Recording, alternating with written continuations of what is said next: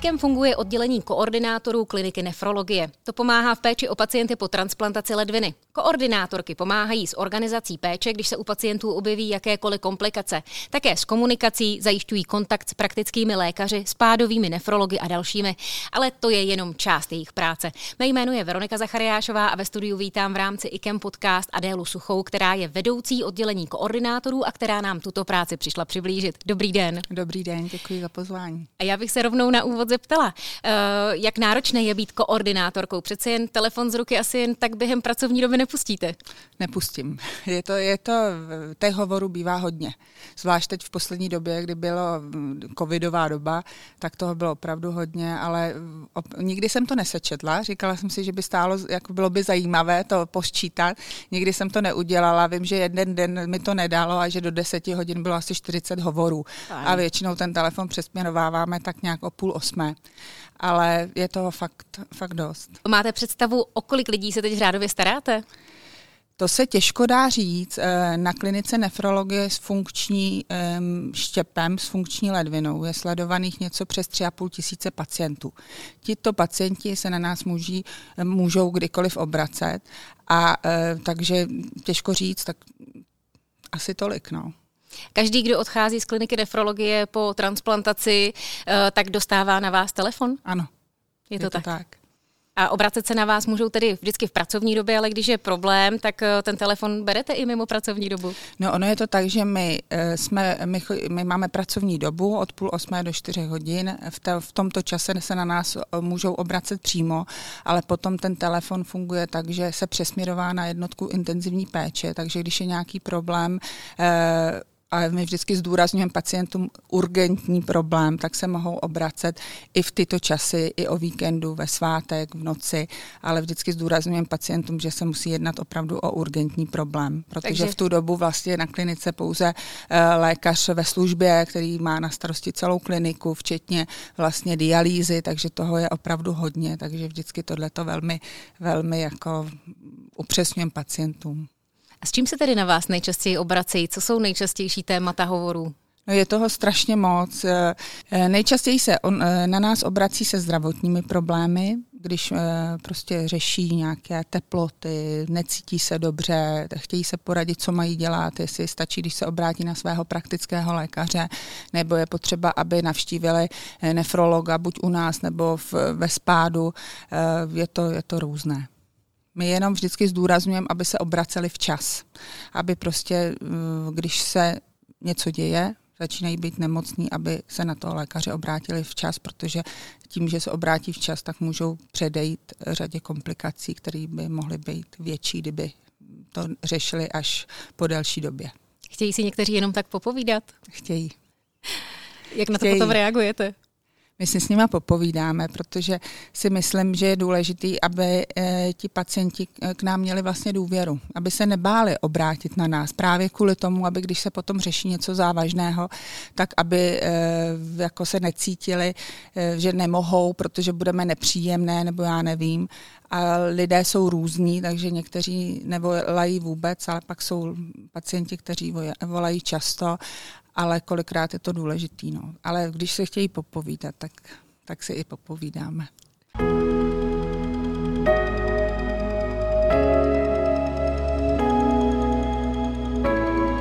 Posloucháte IKEM podcast. Loňský a v podstatě i ten letošní rok nás vzhledem k epidemii koronaviru donutil ve zdravotnictví eh, k mnohem většímu využívání telefonických a také online konzultací. Bylo to poznat i na vaší práci? Přibylo jí? Velmi. Musím říct, že eh, velmi a že bylo docela zajímavé sledovat, že vlastně i ty, ten nárůst hovorů a toho všeho v podstatě kopírovalo křivku těch, eh, co ukazovali vždycky v televizi, starus, ten počet nárůst těch covidových pacientů v rámci republiky v podstatě kopírovala stejná křivka pacientů po transplantaci, kteří řeší problémy s covidem. Takže bylo spoustu dotazů ohledně covidu. Řešili jsme naše pacienty, ty, kteří onemocnili covidem. Řešili jsme jejich dotazy stran očkování. To bylo taky vždycky, když prostě se vyzývalo na očkování, tak se rozesílali s IKEMu hromadné SMSky, tak to my jsme vždycky ani nám nemuselo IT oddělení říkat, že poslali sms protože v ten moment prostě se nám téměř ucpala linka, když to tak řeknu. Někdy bohužel i pacienti během té to doby narazili na to, že se jim hlásil eh, automat, kde bylo nahráno, že prostě jsme přetížení a nemohou se dovolat, protože ono opravdu, my jsme drželi telefon v ruce neustále a v průběhu hovoru, který jsme řešili, nás neustále někdo prozváněl. Vždycky jsme tam slyšeli to pípání, že se dovolává někdo další, takže tímto se těm, kteří se nedovolovali, velmi omlouvám a doufám, že jsme to nějak jako se podařilo jako společnými silami zvládnout. Jak jste zvládali ten tlak? No, museli jsme. Bylo to občas hodně hektické? Bylo, bylo. Připadali jsme si takový, jsme chodili domů, tam jsme mlčeli dost teda. Myslím, že, že to bylo takový a člověk si musel najít nějaký svůj, svůj takový způsob relaxu, jak, jak se z toho vydýchat, protože musím říct, že opravdu, zvlášť třeba březen letošního roku, byl velmi intenzivní. Máte za svou kariéru i nějaké vtipné dotazy v rukávu? My jsme říkali s kolegyněmi, že bychom si to měli zapisovat, ale neděláme to, ale jako máme, no, máme, máme, nevím, co bych vám, někdy se dotazují opravdu i na, na věci, které by vás nenapadly, jako že když je třeba zima, tak jestli si mají vzít dvoje punčocháče, když jdou ven, aby neprochladly kvůli té ledvině, nebo že rádi chodí do nějaké své oblíbené hospůdky, ale vědí, že tam se podává přesolený guláš, tak jestli teda si to můžou dovolit nebo ne. A takovýhle, to jsou spíš úsměvní dotazy, ale říkám, ve většině případů řešíme podstatné věci. Máme zodpovědné pacienty. Máme, máme. Kromě pacientů často zajišťujete kontakt i se spádovými nefrology a taky jinými odborníky. Co si pod tím like může představit?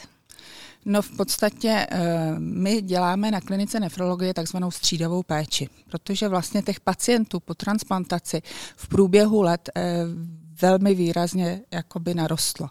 Takže eh, část těch kontrol probíhá ve spádu.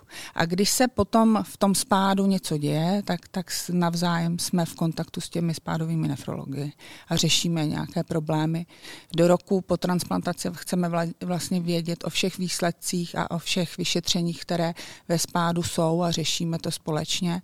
A samozřejmě potom víc, když je někdo víc jak rok po transplantaci, tak když potom je nějaká, nějaký problém, tak se řeší.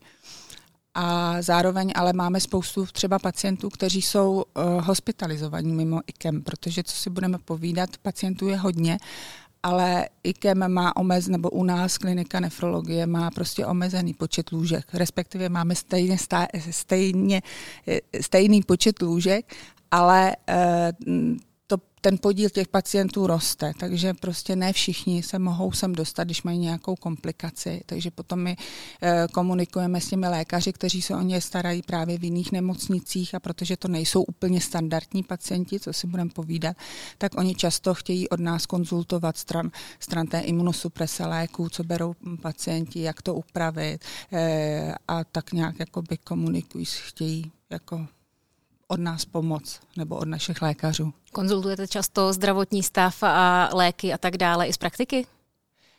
Řekla bych, že z praktiky až zas tak ne, protože většinou, když ti e, pacienti nějaký problém výrazný mají, tak se spíš už obrací na, té, na ty své spádové nemocnice nebo leží v nich, takže s praktikama e, spolupracujeme méně. Být koordinátor znamená, že byste měla mít také dobré organizační schopnosti, předpokládám, ale jaké další vlastnosti jsou pro vaši práci klíčové?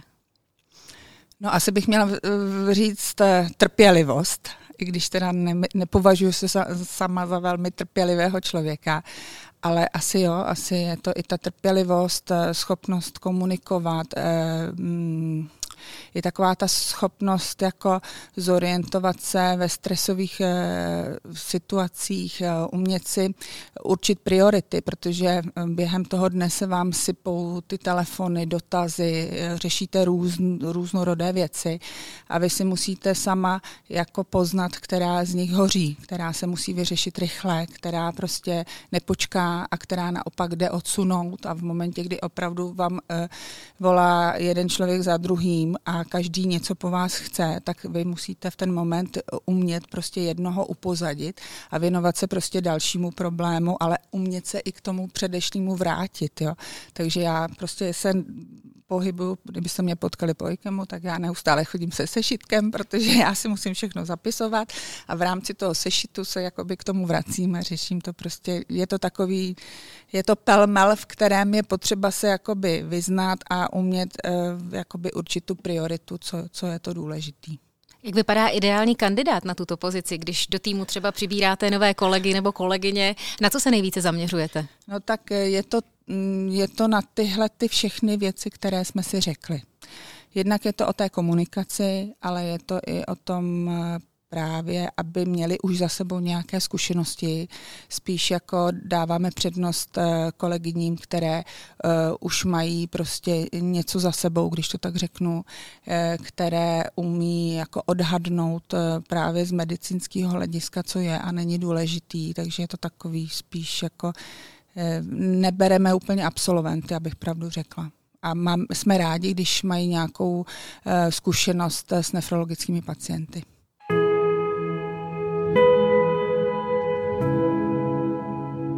Jak vlastně toto oddělení vzniklo? Předpokládám, že si to postupem času eh, vyžádala transplantační aktivita IKEMu, kdy každoročně přibývají stovky pacientů po transplantaci ledviny. Byl IKEM v tomto ohledu průkopníkem? Tak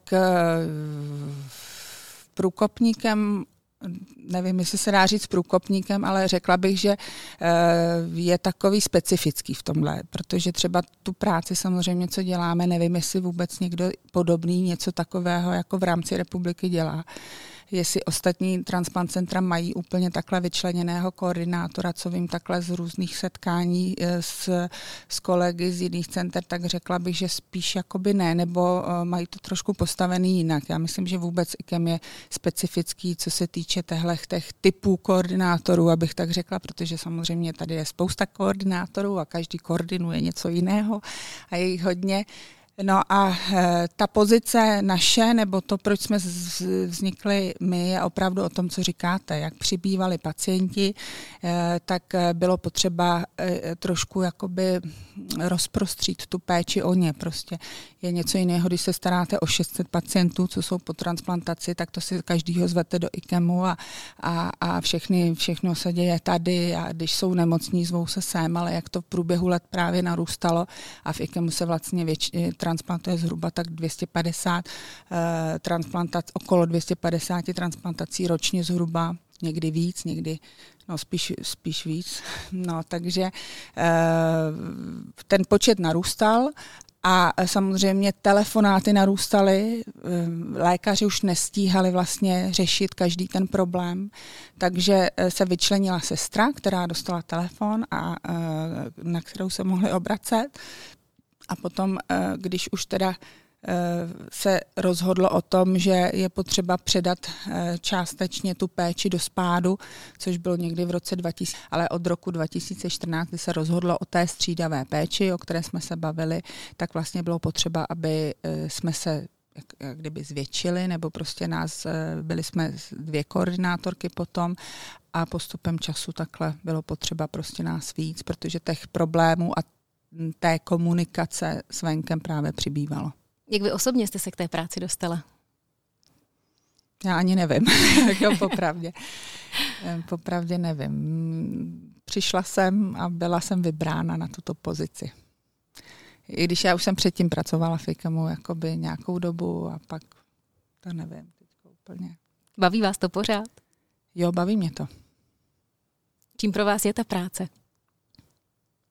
Čím pro mě je? No prostě mě baví, jako mám ji ráda, je zajímavá, člověk řeší eh, denodenně nějaké, je to trošku výzva, řešíte denodenně něco jiného. Když přijdete do práce, tak nikdy nevíte, jak ten den vlastně bude vypadat. Ale mm, je fajn, že to je takový, jako je tam i ten přímý kontakt s pacienty, protože my chodíme i na oddělení, kde vlastně eh, edukujeme ty pacienty, povídáme se s nimi, jak by se měli o sebe starat po, o transplantaci, takže je tam ten kontakt s těmi pacienty, který já mám ráda. Asi to mě přináší nějaké uspokojení. Vyvíjí se nějak eh, záběr vaší práce? Eh, jak myslíte, že bude vypadat třeba za 20 let? No, popra- to je těžká otázka. Těžko si představit. V rámci nějakých eh, inovativních programů a já nevím čeho. Různých. Teoreticky by vás mělo přibývat, protože no to, pacientů také ano, přibývá. Ano, je to tak, že ta práce bobtná, my to hmm. jakoby sledujeme a uh, umím si představit, že část toho by opravdu mohli převzít roboti, když to tak řeknu, protože my v podstatě uh, děláme i to, že když k nám uh, přichází různé výsledky uh, a informace o těch pacientech právě z toho spádu, tak v podstatě dáváme pozor, aby tam bylo všechno v pořádku, aby výsledky byly v pořádku a tak a umím si představit, že nějaká umělá inteligence nás v tomto časem nahradí. Ale myslím si, že nejsme úplně nahraditelné, když to tak řeknu. On ten osobní kontakt. Prostě ten osobní kontakt s tím hmm. pacientem hmm. a e, jako bude vždycky potřeba. Takže e, umím si představit, že část práce bude se dát nahradit, ale, ale to hlavní, což je ten kontakt s tím pacientem, vám prostě robot neudělá. Tolik tedy Adéla Suchá, vedoucí oddělení koordinátorů, která nám přišla přiblížit právě tuhletu rozmanitou a úžasnou práci. Já vám moc krát děkuji za rozhovor. Já taky děkuji a děkuji za pozvání.